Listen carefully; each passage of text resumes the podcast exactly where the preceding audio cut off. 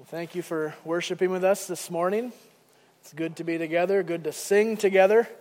My favorite parts of the service is singing together with all of you.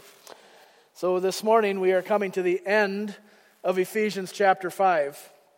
And we've spent, uh, this is our fifth week now in this section on husbands and wives. And so we looked two weeks at what the wife's biblical responsibility is. We looked at a week of Christ's example to the church, and then this is our second week looking at what a godly husband is to be and how he is to conduct himself in the home. And I have grown in my understanding. I mean, some of these passages that we talk about might be familiar to you and to me, but until we really get into it and see what God has written down and what he intends and what he has for us, uh, sometimes we can miss a lot. So it's been really good for me to work through this and I've grown a lot in my understanding of what God requires of us as Christian husbands and wives, and also what His good plan for us is in this area. And I hope that you've grown in this as well. This section of Scripture, Ephesians 5 22 through 33, stands in direct conflict to what the world would say about this. The world has been on this decades long course for leveling any distinction between men and women. There's been this, this drive to make everything the same. There's, there's no difference, and don't you dare say that someone is better at something than someone else or more fit for something than someone else. How offensive can you be? Right? I mean, that's, that's what we deal with. And years ago, I think that there was this idea that Equality meant that there's kind of equal opportunity. Everybody has the same chance at something. Now it's seen more negatively, where if any person has any kind of advantage over someone else, even if it's a perceived advantage, that's inequality because there's no longer a category that someone might be gifted differently. Someone might be called differently. Someone might have a different makeup that requires them to act in a different way. So when I read this text and when we study through what does a husband do? What does a wife do? How do we function together in the home? You should look at that and say, this is really different than what we hear everybody else. This is very different. And there is a reason that Paul grounds his argument not in some kind of a cultural norm. He doesn't say, well, here's what's going on in Rome. I know the culture, and I think this would really fit the church well right now. He grounds all of his defense of marriage in Christology, meaning the study of Christ, who Jesus is, what he has done. And the reason we should take great encouragement from that is because it does not matter what the culture around us says, our responsibility as people who believe the Bible is to follow this before the culture. And there has never been a time, at least in my life, maybe there has in the past, where this kind of teaching that says, no, hang on, there is distinction between men and women. God has created us differently, and it is for our good. Never has that been so unpopular. So, as we walk through this, and as we're now bringing this to a close, we're going to summarize some things, we're going to refresh some things. But I want to encourage you don't let the voices around you dictate how you think about this. Young people, as you're considering marriage or maybe newly married, don't let the world shape your idea of that. The veterans in the room who have been married many years, don't let the world influence how you respond to your spouse. Let the Bible do that. That's what the Word of God is for. And it is for our good. So turn with me to Ephesians chapter 5 if you've not done so already. And I'm going to start in verse 28 and we'll read through the end of the chapter. Ephesians chapter 5, starting in verse 28. In the same way, husbands should love their wives as their own bodies. He who loves his wife loves himself. For no one ever hated his own flesh, but nourishes and cherishes it just as Christ does the church, because we are members of his body. Therefore, a man shall leave his father and mother and hold fast to his wife, and the two shall become one flesh. This mystery is profound, and I am saying that it refers to Christ and the church. However, let each one of you love his wife as himself, and let the wife see that she respects her husband. Let's pray as we begin this morning. Father, I come in the name of your Son, Jesus Christ, who has granted us access by faith into this grace in which we stand and we rejoice in the hope that we have through him. And I thank you, Lord, for your faithfulness in preserving our church, in your faithfulness in preserving your word and your people, and the way that you have knit everything together so that at this moment, everyone in this room is not here by accident, but is here by design. That you so work in and through your creation that we are brought together through the prompting of your Spirit and through the call of your word, that we come and place ourselves in submission to your word. And I pray that this morning, now, as we have the privilege of looking again at this text and considering what you have for us here, would you call all of us to obedience? This may look different and have different application for each of us, but the principle stands. And so I pray that your Holy Spirit would come and work through your word. Lord, take me out of the way. I, I have nothing significant to say if it is not from your word. And so please do the work now that only you can do. Soften our hearts, open our ears. And would you have your way here this morning? We lift these things to you in Jesus' name. Amen. The title of this sermon is The Call of Every Christian Husband. And I think the call of every Christian husband can be summarized in one word, well, I guess, love. Three times in this section, Paul calls the husbands to love their wives. 25, 28, 33. Now, we've also seen in the past that this is a sacrificial love. We saw that Christ gave himself up for the church, and likewise, husbands are to do that. We saw that it is a uh, redeeming love. Christ washes us with his water and the word through the Spirit. The husband, likewise, is called to administer the word of God to his wife.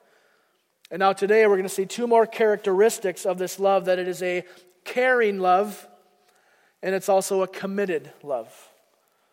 Caring and committed. Paul uses this imagery now of wives being cared for by their husbands as they do their own physical bodies.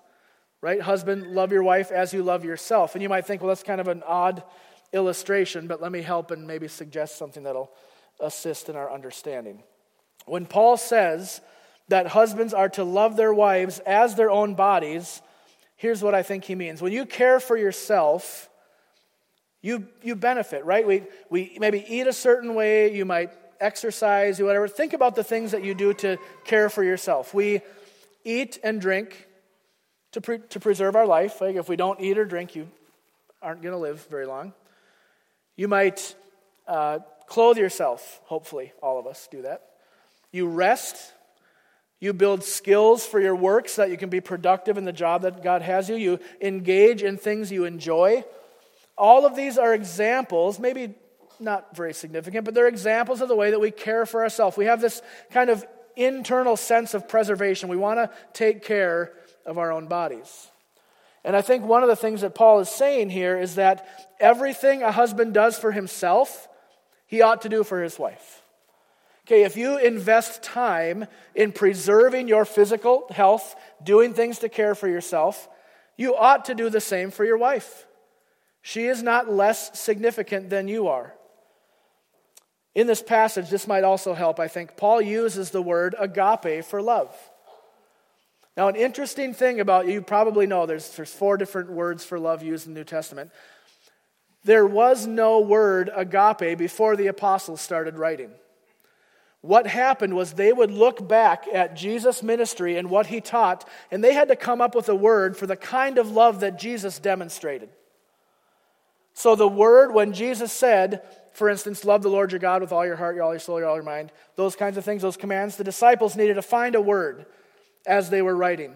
So, Jesus' word for love he uses is an Aramaic word rachama, which is translated from the Hebrew word, which means to demonstrate. It means a love that is visible. So oftentimes we think about agape love in terms of like unconditional love, which is an aspect of that. But really, I think a better definition is that it's a love that is demonstrated. a love that is visibly shown. For example, in Romans 5 8, Paul says that God demonstrates his agape towards us by sending Jesus to die for our sins. That's a visible demonstration. Or the Apostle John says that the world will know we are Christians by our agape. Well, that doesn't mean they're going to know we're Christians by the unconditional way we respond to them. It means the demonstration of love that the world sees. So when Paul says in Ephesians 5 that husbands are to agape their wives as they do themselves, what we should see is that just as a man demonstrates care for his own body by the things he does in preservation, in health, and all those kinds of things, he should do the same thing for his wife. And in caring for himself, he's not only caring for him, but for her, and for her and him. You get, you get this kind of word thing that Paul is playing with. is going to make more sense when we get to verse 31 because the two have become one. So Paul can say that care for your wife is actually self care because they are connected. We'll get to that a little bit more, but let's keep going for now. In verse 29 and 30, Paul uses these two descriptive words to define what this caring love should look like. Read verse 29 with me again. For no one ever hated his own flesh, but nourishes and cherishes it, just as Christ does the church, because we are members of his body. Now, when Paul says nobody ever hated his own flesh, he's speaking in generalities. Okay? He obviously knows about things like asceticism, self deprecation, self denial, everything he deals with in Colossians 2. He's aware of that. But in general, people don't hate their bodies. You care for them. So don't look for the exception. Just see this as kind of a general. People normally care for themselves. Okay, that's it's kind of a general principle that he's talking about. And the two words that he uses to define this care are nourish and cherish. So to nourish, let's look at that one first. To nourish means to feed or nurture, to encourage or promote. It's a term mostly used in reference to gardening. Any of you garden, you care for a plant, you do what you can to see that plant grow and produce fruit. Rick Phillips, one of the guys that I read quite a bit, says this The Lord God took the man and put him in the Garden of Eden to work it and keep it. The idea is that of nurture and protection. Adam was a gardener, and a gardener's work is to make things grow. Likewise, a husband is to tend and cultivate the soil of his wife's heart. This requires him to pay attention to her to talk with her in order to know what her hopes and fears are, what her dreams for the future are, where she feels vulnerable or ugly, and what makes her anxious or gives her joy. The sad fact is that most husbands have no idea what the answers to these questions are for the simple reason that they pay so little attention.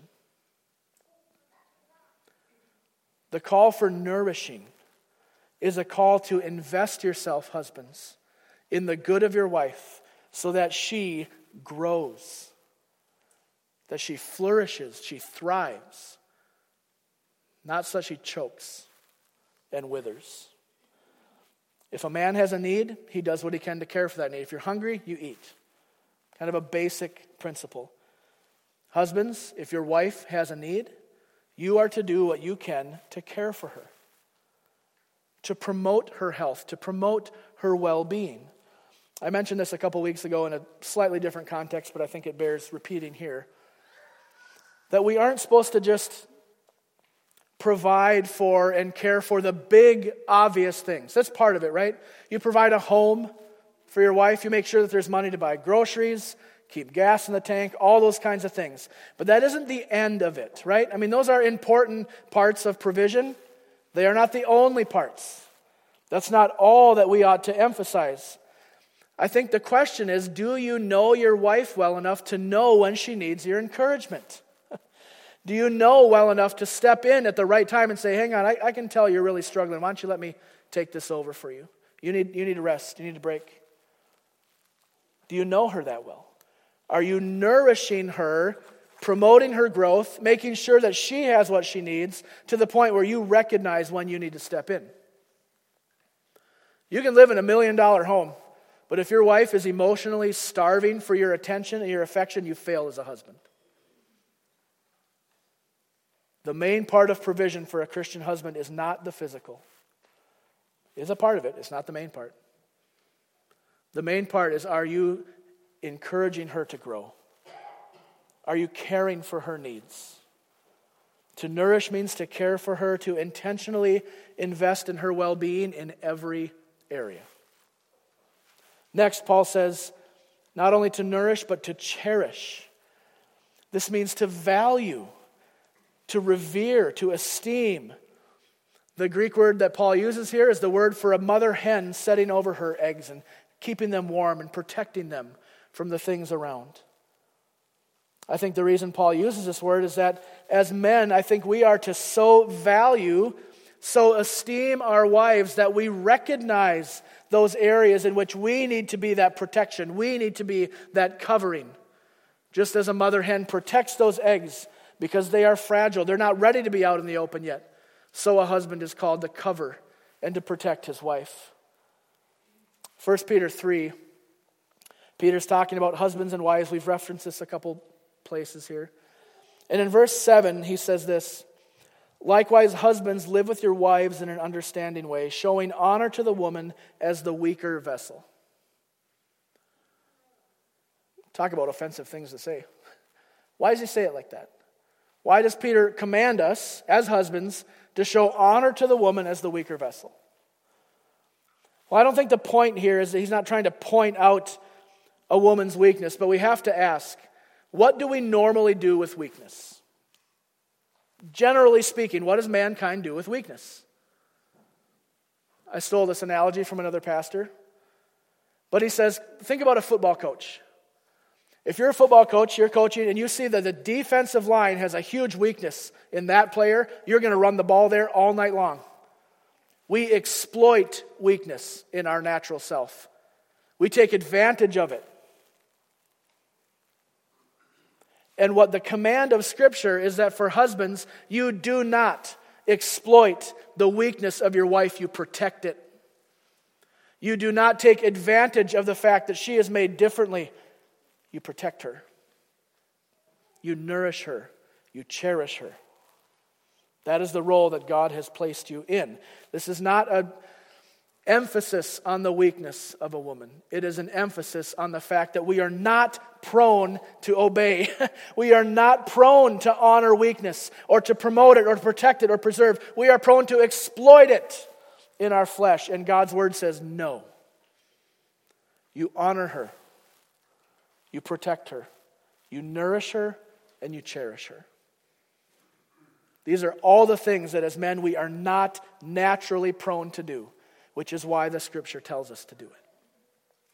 We need help here. I need help here. This is what Christ has done for us, which is why Paul says this. No one ever hated his own flesh, but nourishes and cherishes it just as Christ does the church. This is what he has done. Christ did not see us in our weakness and try to devise a way to exploit that weakness. What did he do while we were weak? He died for us. He gave himself up for us while we were still weak. And even now, in our weakness, He continues to love us, to show us grace, to care for us, to protect us, nourish, and cherish us. Husbands, you are called to do the same to your wife. Do not exploit the weakness, protect it. The reason that Paul can speak about this self care being care for your wife and care for the wife being care for yourself is because of what he says now in verse 31. Look at this with me. Therefore, a man shall leave his father and mother and hold fast to his wife, and the two shall become one flesh. When a man and woman get married, when they enter into this lifelong covenant, that's what it is. It's a lifelong covenant. They leave behind what formerly identified them and they embrace this new identity as husband and wife. Does that sound familiar? It should, because since the beginning of chapter 4 of Ephesians, we have been talking about what Paul talks about, which is leave aside the old self, the old man, he calls it, and put on the new self which is in Christ. So, marriage is in a way just a specific application of this general principle. When you come to Christ, You lay aside the things that formerly identified you and you embrace your identity in Him. When a man and a woman get married, which is the only two people who should be married, by the way, they leave aside what used to define them, what used to control them, what used to, you know, what identify them, and they embrace their new identity as husband and wife. The two become one. This is what we sometimes refer to as the leave and cleave principle. Now, Paul is not making this up. Again, this is similar to what we already said. He didn't look at the culture around him and say, you know, it'd be really helpful uh, if these young people or whoever gets married would just kind of sever ties and come together. I think I'm going to write this in the Bible. He quotes this as a quotation from Genesis chapter 2. Now, the important thing is for all you math majors, pay attention. Two comes before three. That's about the extent of my math knowledge, okay? But here's why that's important because Genesis 2 is before Genesis 3. Genesis 3 is the fall into sin and all the consequences that come with that, but this comes before that. This is a principle which from the beginning God has instilled into his creation that a man would leave his father and mother and hold fast to his wife. And the reason that this is so important for us to understand is because of the hesitancy for so many people to, to do this, to put this into practice. But it is a committed love that we're called to. And part of that commitment means leaving aside what formerly identified you. Often, when I talk to couples who are newly married or just been married a short time, one of the biggest struggles is that one or even both of them has not fully released themselves from their family. No, I'm not suggesting that there can be no relationship, no influence, no connection, but it changes. By design, it changes, and it should change. It's not that you never see your family, it's not that you never ask them for help or counsel, but God has made now the two of you into a new family that you will start new traditions. You will have new ways of thinking about things. And as husband and wife, you will become for each other the primary source of advice, encouragement, bouncing ideas off of each other, all of that kind of stuff. Martyn Lloyd-Jones has a really great commentary on Ephesians, and he says this If a man who gets married becomes absorbed into his wife's family, or if the wife becomes absorbed into her husband's family, both of these are wrong and should never be allowed to happen. He's very direct. This is a new family ordained by God. The relationships of love should be maintained with the parents on both sides, but never in terms of deference, submission, or dependence. See what he's saying? You maintain the relationship of loving your parents. That's a, that's a lifelong thing. That's what we're going to get into next week when we come to Ephesians chapter 6 and the command for children and parents. But parents, you play a part in this as well. And I would just say, don't, don't make it hard for your kids to obey this instruction by you not letting go. By you trying to hang on and still respond to everything just like you did when they were nine years old. They're not nine, I'm sorry. They need to figure out how to make their decisions and to make mistakes and whatever and, and be there to support them. But this is a new family ordained by God. And this is what His Word says. Now, I just think I need to emphasize a little bit that there, it should never be a total separation.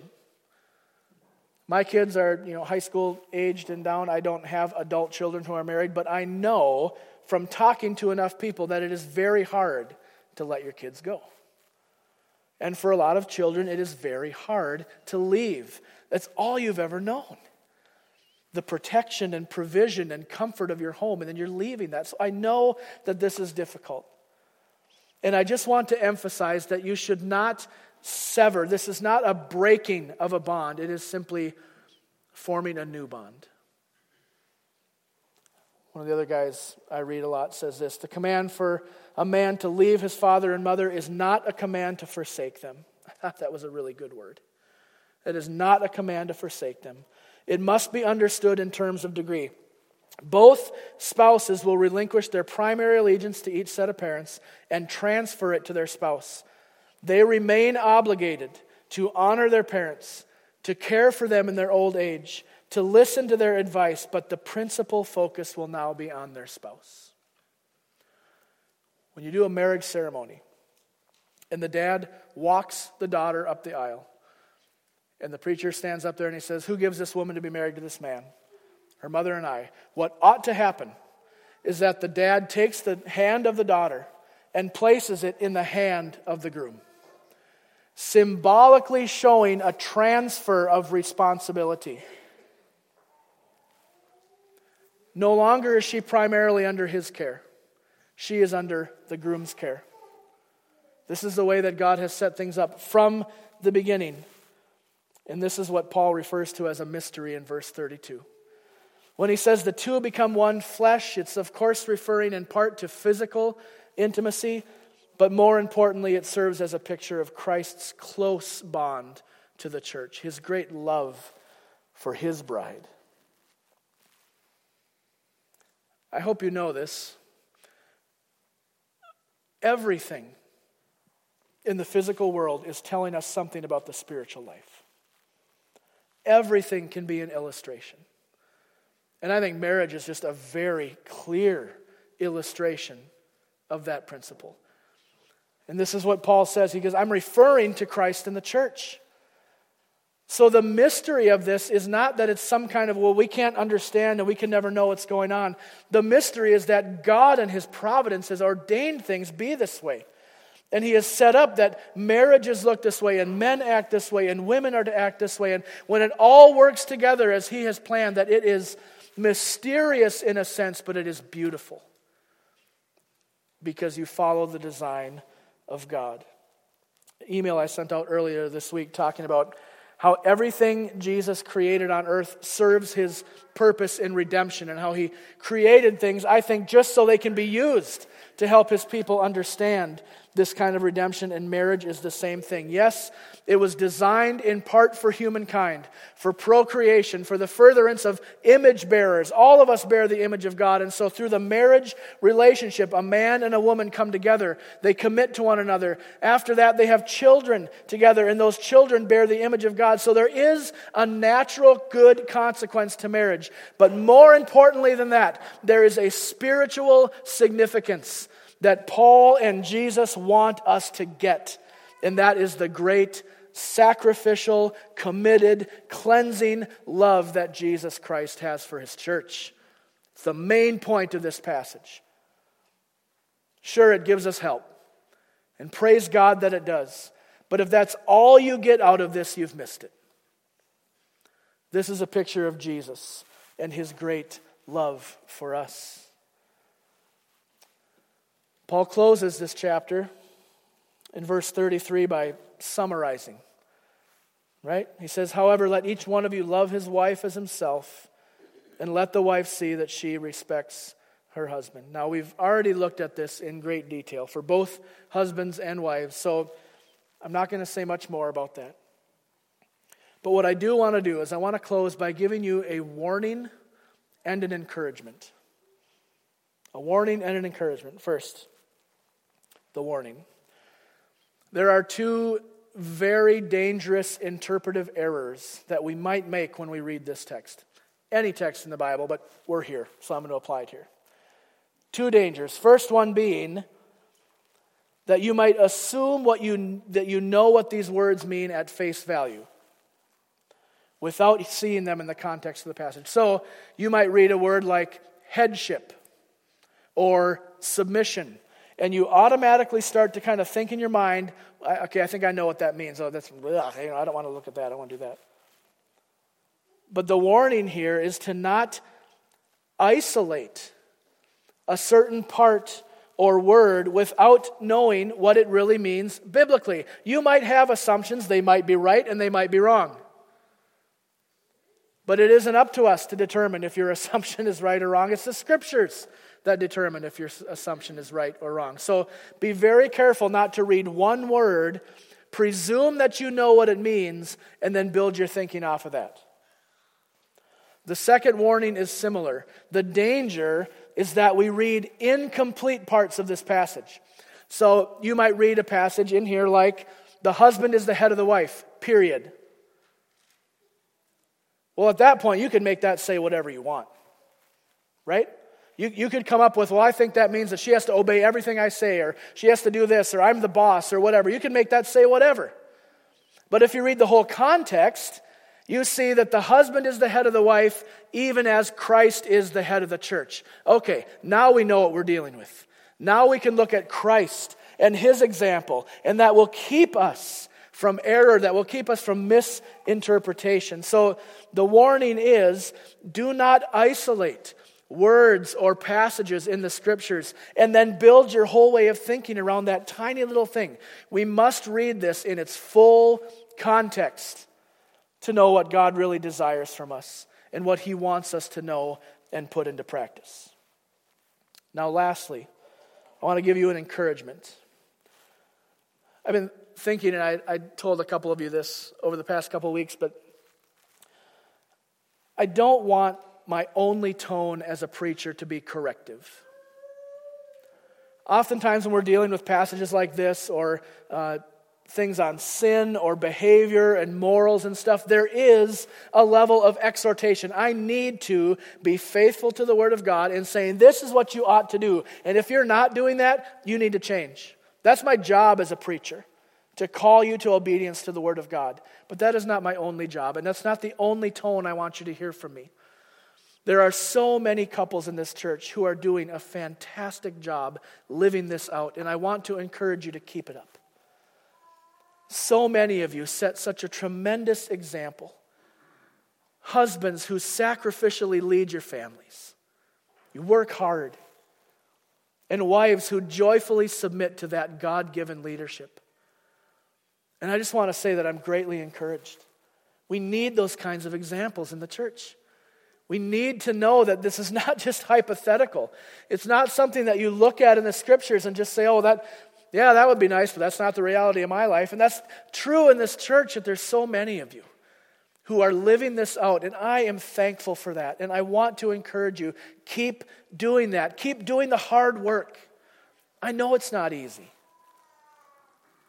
All of us are selfish. We just want to have things our own way. That's not the way of the Lord. And so I'm greatly encouraged at what I see, and I just want to say, keep it up. Of course, there's room for growth. We all have that. But keep understanding and reading and trying to see what does God have for us. And put yourself in submission to His word and keep up the good work. Strong marriages make a strong household. Strong households make up strong churches. And strong churches is exactly what we need right now to stand the test of time, to say, you know what? That's not right. This is right. And we're going to stand on this. So keep up the good work. Stand on the Word of God. Don't let your opinion be swayed by all the junk outside. Take this and live it out as you get into the world, and God will be honored. Amen? Amen. Let's pray together. Father, thank you for this chapter. Thank you for this instruction. Thank you for your word. I, I have a long ways to go. There's so many times that I do not fulfill the responsibilities that you've called me to. And so, Lord, I repent of that and I ask for your help. And I pray that you would come into this church, come into these people, and motivate us towards love for you for his love towards each other, Lord, would we demonstrate the kind of love that you demonstrate? Lord, strengthen the marriages that are here. Continue to impress upon us the importance of loving each other just as Christ loved the church. This is not something that we can do on our own. It is not something that is easy to do, but you've never promised us easy but you have promised us your help. And so, Lord, we ask for your help and ask that you would be honored and glorified in the way that we live our lives. We give you thanks in Jesus' name. Amen.